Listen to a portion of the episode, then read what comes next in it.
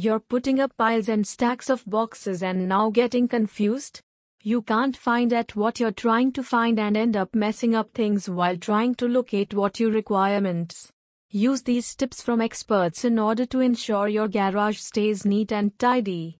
Cleaning and organizing your garage is a lengthy process, however, taking just one step at each time can be helpful during the process. 1. Remove everything from the room, all the luggage, piles of boxes, anything useless, perhaps even valuable. Take them up in the garage and clear the garage. 2.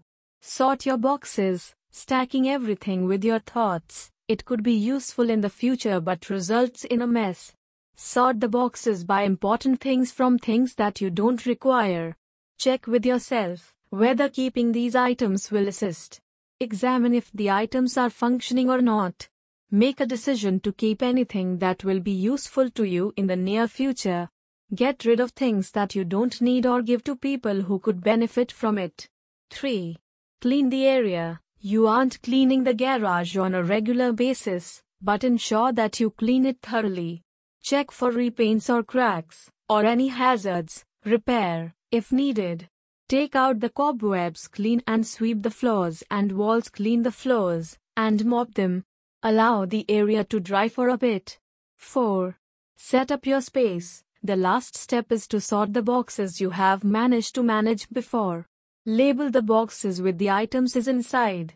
Arrange the units that are frequently used or cabinets for things that are used for the course of time, and put the boxes in a pile which are rarely used or twice per year.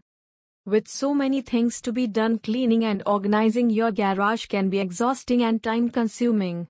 Making small steps can help, but the results aren't always easy to manage for the remainder of the year.